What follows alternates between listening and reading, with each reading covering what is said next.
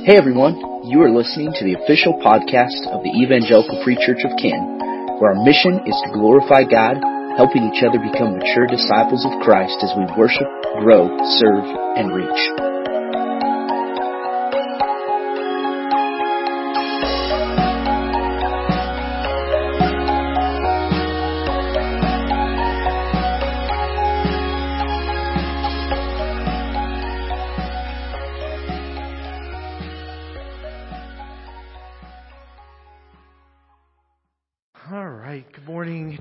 Um, for those of you who may not know me, I'm uh, Pastor Drew Kleindienst. I'm pastor of children and family ministries here. And um, I have the pleasure of giving you the first message of the year. and it probably isn't going to be an easy one. But um, I, I, pray it encourages you. Uh, I pray that it um, brings you to a place that through what you come to this year, that you may persevere in the strength of our Lord. um, we are going to be spending some time in Hebrews uh, 12, so if you want to turn there, we're not going to read it just yet, but um, just want to give you um, some story about uh, my life and um, the life with my wife, Mary Beth. Um, back in uh, 2012, um, my wife uh, was, was getting sick, um, and she uh, we, we went to doctors, try to figure stuff out. It all started with with this gut problem and um, not being able to eat well, and um, into that process, um, she started getting all these spots on her legs and um, getting really sick by joint problems and muscle fatigue, and um, she. Uh, doctors had no idea. We got to see some specialists. Finally, determined that she was able to be diagnosed with an autoimmune disease. It's called Henoch Schönlein purpura. Now, um, they mainly just call it HSP, and it's fitting for my wife because if you don't know her, her favorite color is purple, and it's known as the purple disease. So she loves all things purple. She got the purple disease. It's found commonly in kids. That's what it's found in. It's not likely to happen in adults, very rare in adults, and even more rare to be something that reoccurs each year. My wife hit the jackpot. She not only had a disease that affects kids, but she is afflicted with it um, every year since 2012. We've been dealing with the 10 years and um, she's she's got it really bad this season. So, uh, church, I, I ask you to pray for her right now and in the days ahead as we are working through this. It, um, over time, when weather warms up and she's been on um, the medicine, um, her joints start functioning again. She can start moving again. Usually, um, when the first time we dealt with it, it was about end of April. She got sick early December, um, and, and went, we went through April before she was well again. Um, and I, I tell you that because um, today we're going to talk about perseverance. And uh, in, this time of my wife being sick, um, and as we struggle in and out of really severe seasons of this and not so severe, um, there have been many, there have been a, a, number of years that we have had the blessing of her just having barely any pain, but some is there. Um, I, I realized uh, two things. There was nothing I could do that would bring an immediate fix to my wife. As much as I wanted there to be, there is not. And two, I needed to figure out how am I going to dig deep, press onward, and endure till the end. As I said, I wish I could say my wife is 100% healthy, um, but this is something that we are dealing with, and um, she's battling that illness. However, in it, our God is still good, and He's still in control. In the past 10 years, um, my wife and I have had two healthy kids, Isaiah and Adeline. Um, one soon to be seven and one turned four. Um, we've um, been able to take in foster kids and see God work through that process, and even the kids returning home to prepare us for a season that we weren't we weren't ready to let go. But here we are in this season where she can't function. And God sees the bigger picture, and God knows what's going on, and God works these things out for us. And um, you may be in a situation that is just debilitating. Maybe it's not something like my situation, um, but we all experience things that are hard and have to figure out how do we push through them? How do we persevere? And um, in fact, some of us may feel like we're living in turbulent times right now with um, the things that are going on in the world. Um, some of you, even more pressing concerns. School is starting back up in a few days. but trials reveal what is really there. In fact, trials reveal what our faith is and what we put our faith in. And so today we're going to look at a letter in the Bible written to a people who also lived during turbulent times. The recipients of this letter, they were persecuted. They were considered social outcasts because they put their faith in who Jesus was. And they needed encouragement to get through very difficult days and months, even years. I believe that we need encouragement too when we are dealing with our trials.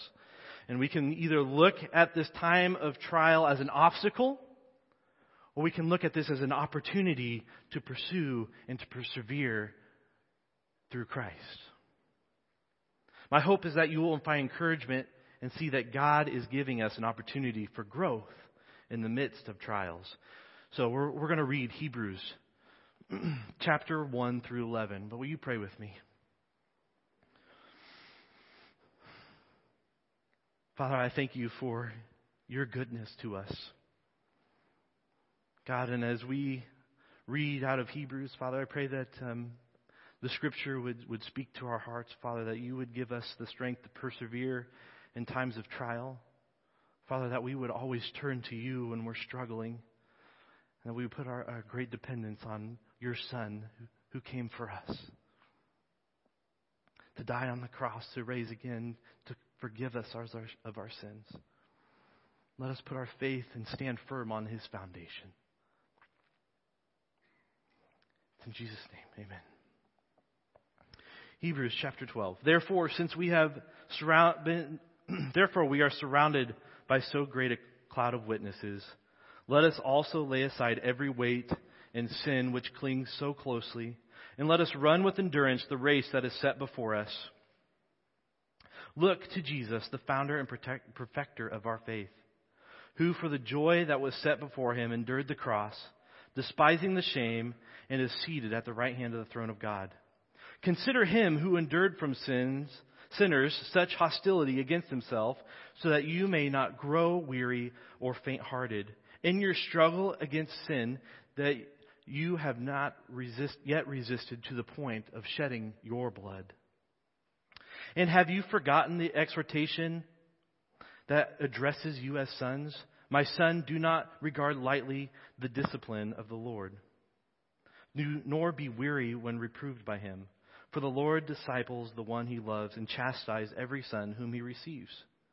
It is for discipline that you have to endure. God is treating you as sons. For what son is there whom his father does not discipline? If you are left without discipline, in which all have participated, then you are illegitimate children and not sons. Besides this, we have had earthly fathers who disciplined us, and we respected them.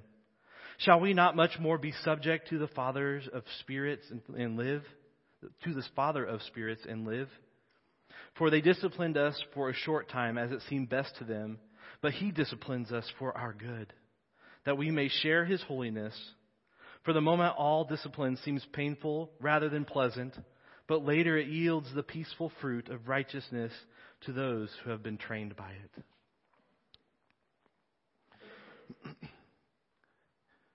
Looking through this portion of, of Hebrews, I've got, I've got three principles for you in overcoming and pers- persevering through your trials.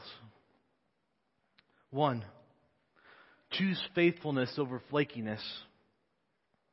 I don't know about you, but sometimes I want a God who is manageable and, and predictable.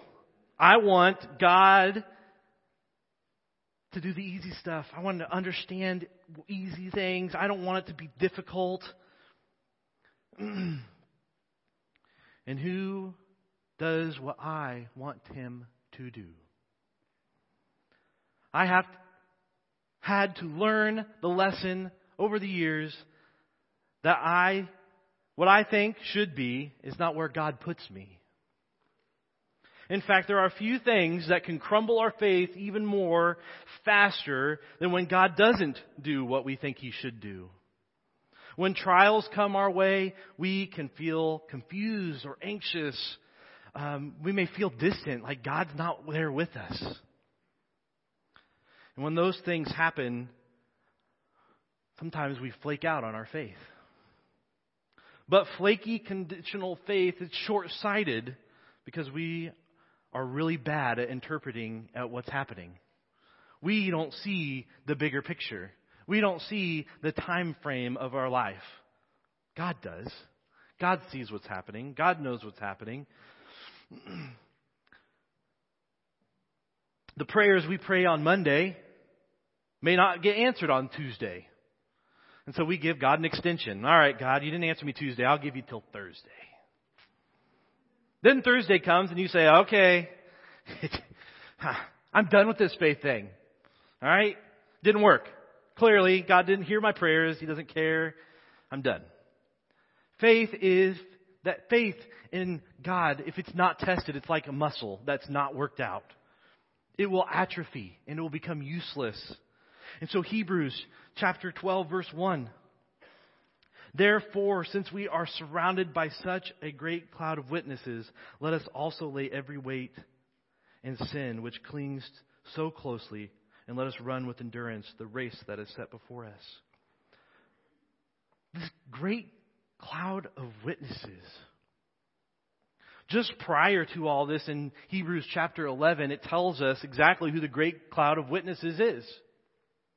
The entire chapter, the hall of faith, of Hebrews 11 lists out people like Noah and Abraham and Sarah and Isaac and Jacob and Moses and Rahab and many others. All of these people, it goes into de- some details of their extraordinary faith.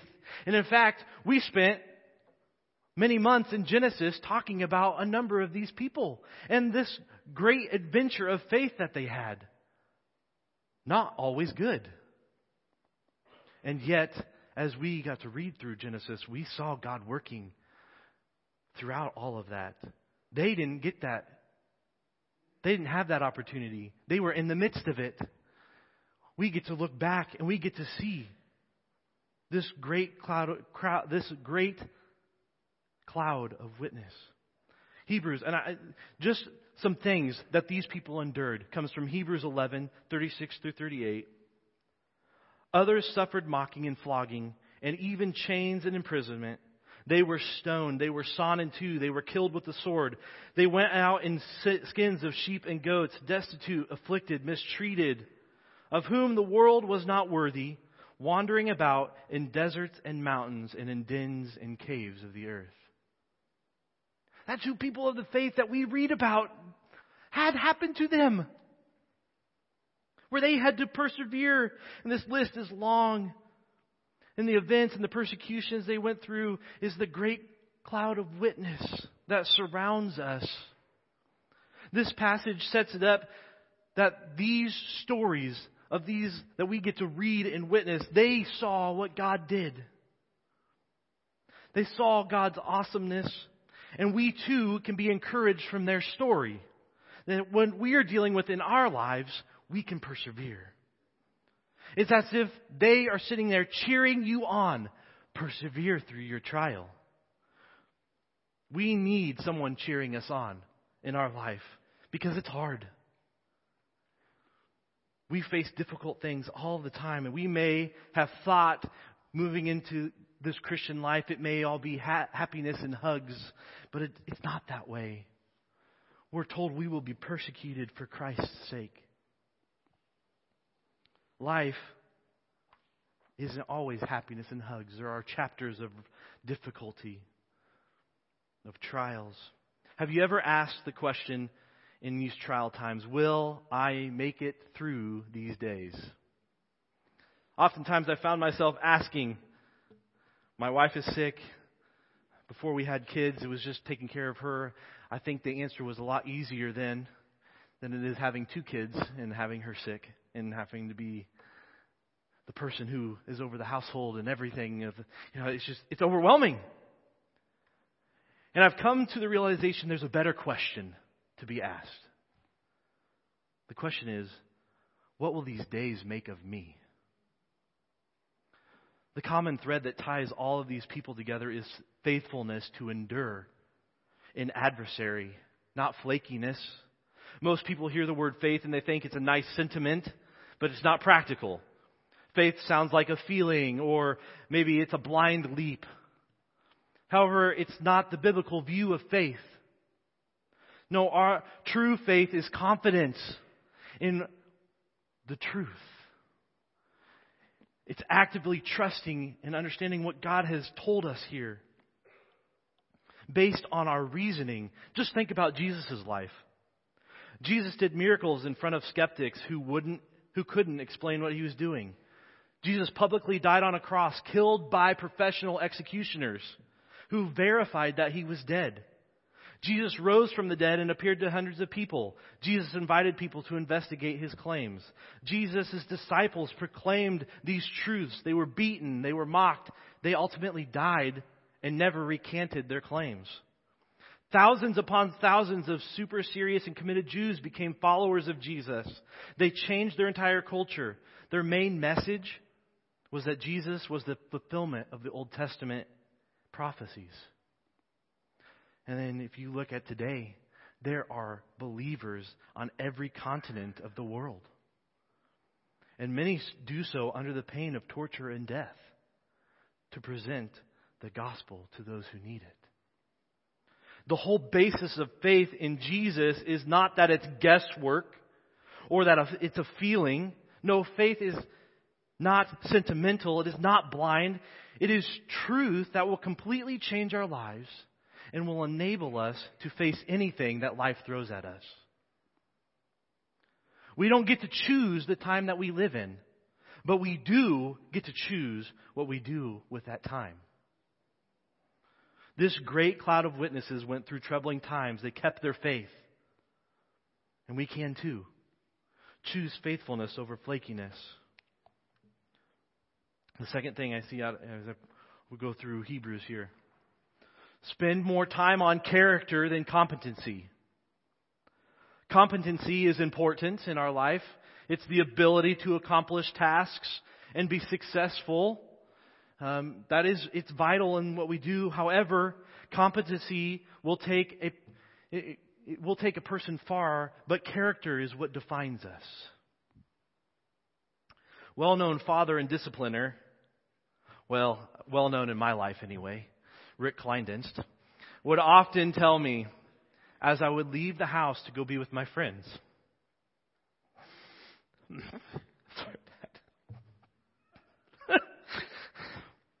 be mindful of what you do, Drew. You are a Kleindienst. Don't do anything to tarnish your name.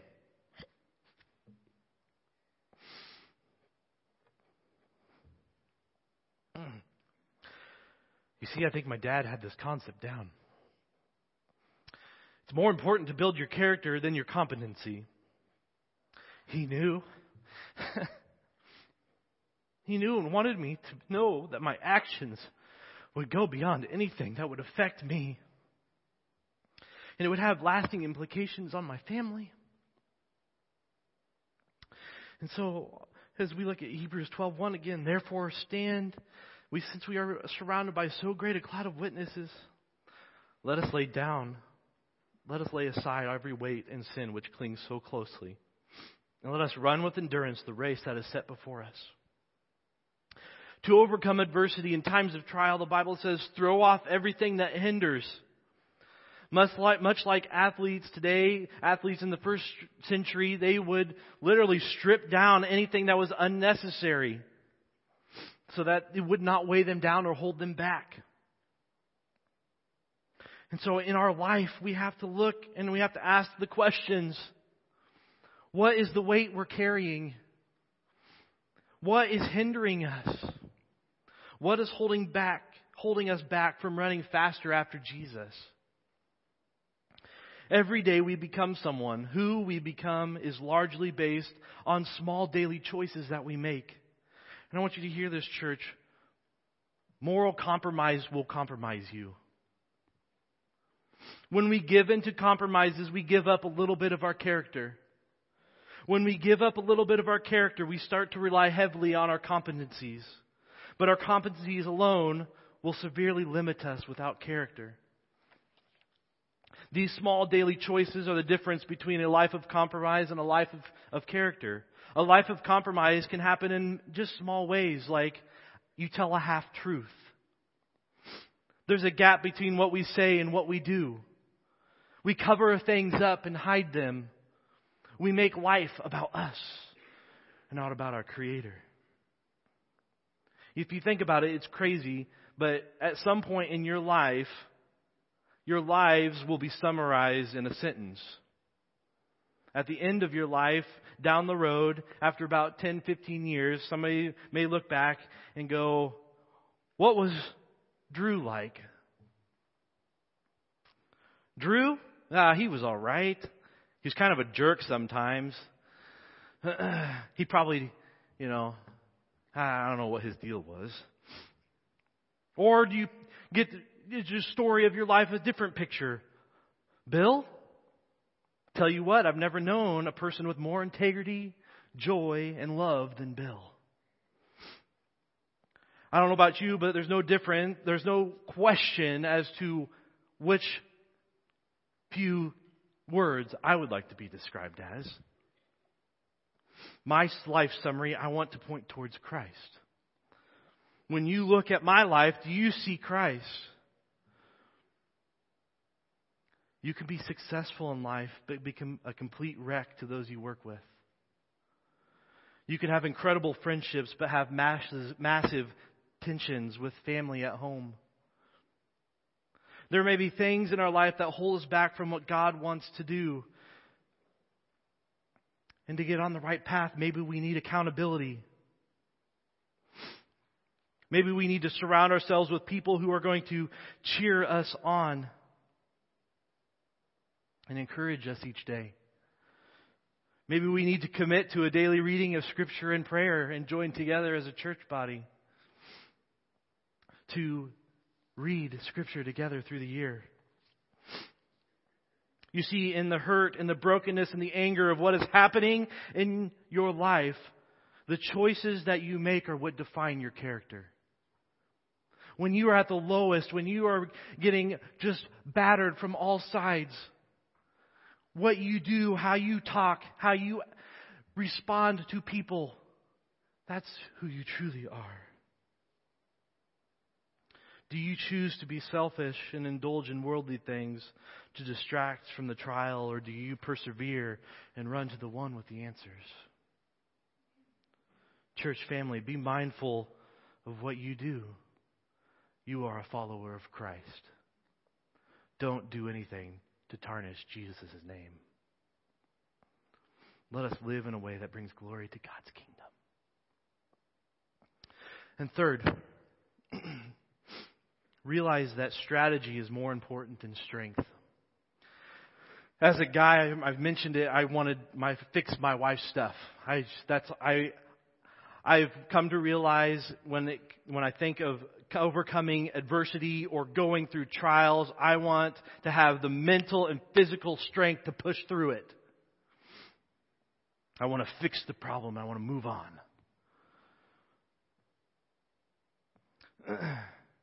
I want to use my strengths. And of course, having strength is important, but sometimes situations mean need more than just strength. And I'm going to refer back to Hebrews and the example of, of running this race.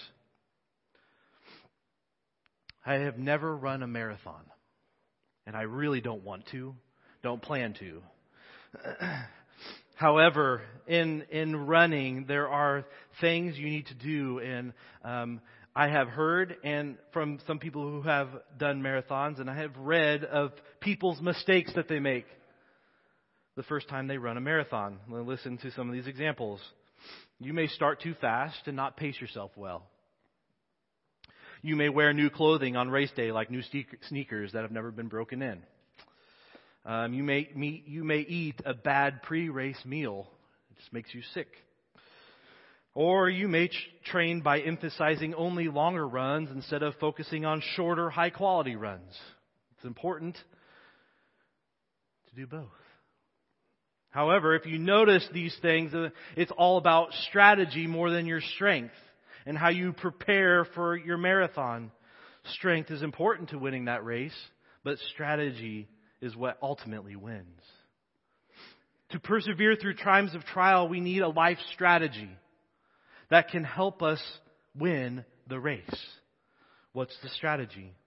Well, Hebrews 2 through 4. Look, looking to Jesus, the founder and protector, perfecter of our faith, who for the joy that was set before him endured the cross, despising the shame, and is seated at the right hand of the throne of, God. Consider him who endured from sinners such hostility against himself, so that you may not grow weary or faint hearted. In your struggle against sin, you have not yet resisted to the point of shedding your blood. We have a tendency to flake out and want to quit. We have a tendency to rely on our competencies to get through. We have a tendency to rely on our own strengths to push onward. And here in Hebrews, we are instructed to do one thing only fix our eyes on Jesus as the only way to overcome our trying times. Why? Jesus is the one who is faithful when we flake out. Jesus is the one who showed us what true character is. Jesus is the one who gives us the only strategy that can help us endure. Jesus endured so much more than what we are facing right now. And so, what are two practical steps that you can take to fix your eyes on Jesus today? One, find the present day cloud of witnesses. find a community. And guess what? You guys, you've done a great job today. Good job completing number one. You're here. Look around. You've got a great community. You've got a great cloud of witnesses to stand and walk with you. Have them hold you accountable. There have been multiple conversations between Pastor Matt and Pastor Brandon on what we will lose if we were to step into a sinful situation and stand before you and, and lose you, lose our families, because we chose, we could possibly choose the easier way. We don't want to stand up here and, and, and do that to you. And we want you guys to be here to hold us accountable as in this walk of life, just as we want to hold you accountable. Find someone to hold you accountable. This passage talked about looking back on those who have gone before us, and that is huge in developing our faith. But we need to keep going and fix our eyes on Jesus. We need people in our lives today. We need people to befriend us, to challenge us, to point us to Jesus in our times of trial. Who is someone that can encourage and point you to Jesus? Find that person. Faith only grows deeper in community. Second thing that you can do today to fix your eyes on Jesus make small changes. A person does not just wake up one morning and decide to run a marathon with no prior training. You have to start small. You have to choose small actions that don't sound overwhelming. And so, what does that look like for our faith in setting our eyes on Jesus? Well, talk about your faith with someone that you find trustworthy. Find another brother or sister in Christ. Sometimes the hardest thing for us to do, ironically, is to talk about our faith openly. We find someone trustworthy and decide to open up about our faith and our flakiness, sometimes, oftentimes, we, when we share, that opens up the door for others to share. And it gives us a good test run on people we find trustworthy for when we step out to those who don't know Christ. Recognize reading one verse a day is way better than reading none. It's probably, it can feel intimidating to read large books of the Bible. So focus on something more attainable, something sustainable. There is no pressure to read everything, but you should be in God's Word. Start small and see the impact that it makes. Grow into reading more Scripture. Get uncomfortable. Choose a compromised area in your life and try to pinpoint how this compromise has led or will lead to character issues. This one is probably one of the hardest. You have to spend time reflecting on yourself, asking God to point out what, what is it that I can fix in my compromised life. Don't get discouraged in that. Because remember, you don't just wake up and do a marathon. You start small. It's better to run the race slowly at first and to lose the weight of our sinful nature. Small changes today will result in big changes tomorrow. Don't feel like everything has to improve today. Choose one small thing and put it into practice. Now you've heard all of those three things and two practical points. You're going, great, this has all been good, but why am I going through all of these trials? What's even the point? I don't like the trials I'm going through. Well, that's where we come to Hebrews 5 through 11. And have you forgotten the exhortation that addresses as you as sons? My son, do not regard lightly the discipline of the Lord, nor be weary when reproved by him, for the Lord disciplines the one he loves and chastises every son whom he receives. It is the discipline that you have to endure. God is treating you as sons. For what son is there whom his father does not discipline? If you are left without discipline in which you have participated, then you are illegitimate children and not sons. Besides this, we have earthly fathers who discipline us, and we respected them. Shall we not much more be subjected to the Father of spirits and live? For they disciplined us for a short time, it seemed the best to them, but He disciplines us for our good, that we may share His holiness. For the moment, all discipline seems very painful, rather than pleasant, but later it yields the peaceful fruit of righteousness to those who have been trained by it. And in James chapter 1, 2 through 4, it says, Count it all joy, my brothers, for when you meet trials of various kinds, for you know that the testing of your faith produces steadfastness, and let steadfastness that is let steadfastness have its full effect, that you may be perfect and complete, lacking in nothing. What's the point? God only disciplines those he loves. If you are going through a trial, if you are dealing with something that just puts your faith to the test, praise God!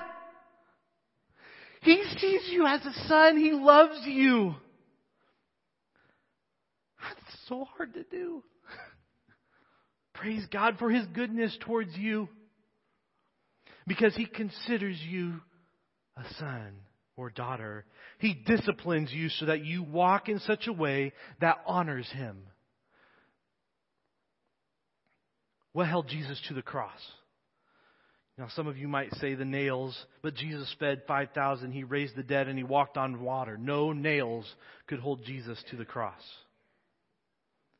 No, it was for what we first read in Hebrews chapter 12.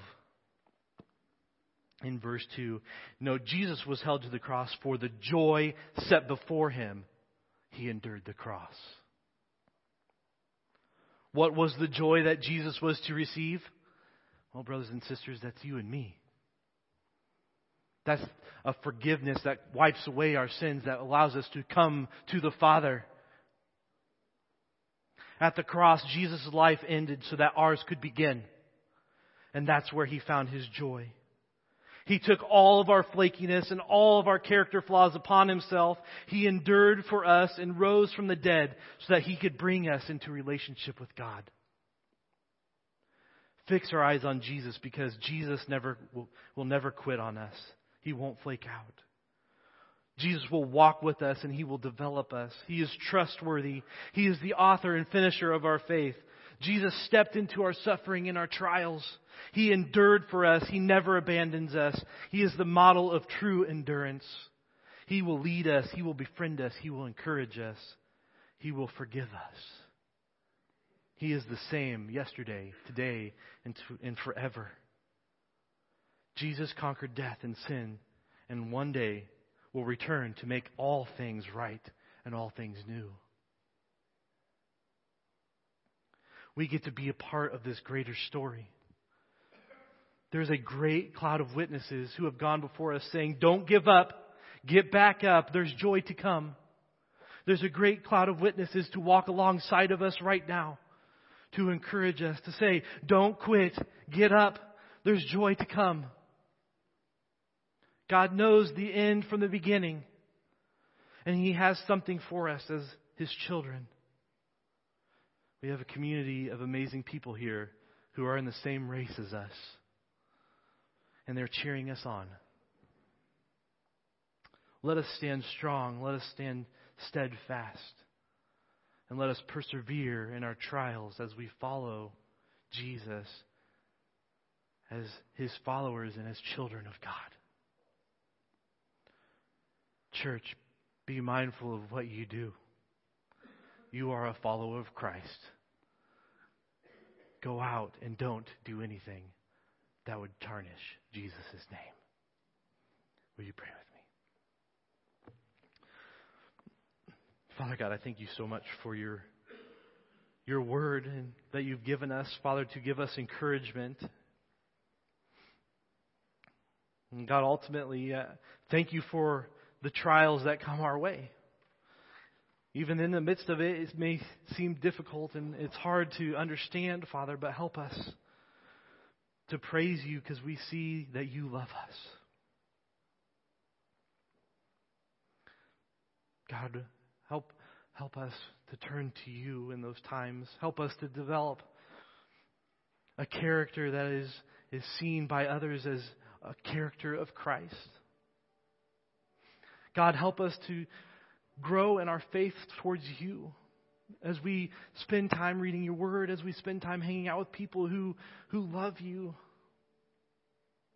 God, and help us to focus our eyes on your Son in all the things that we do, even when it's not a time of trial, Father, in times of good. God, that we would ultimately recognize it's you who've given us that good.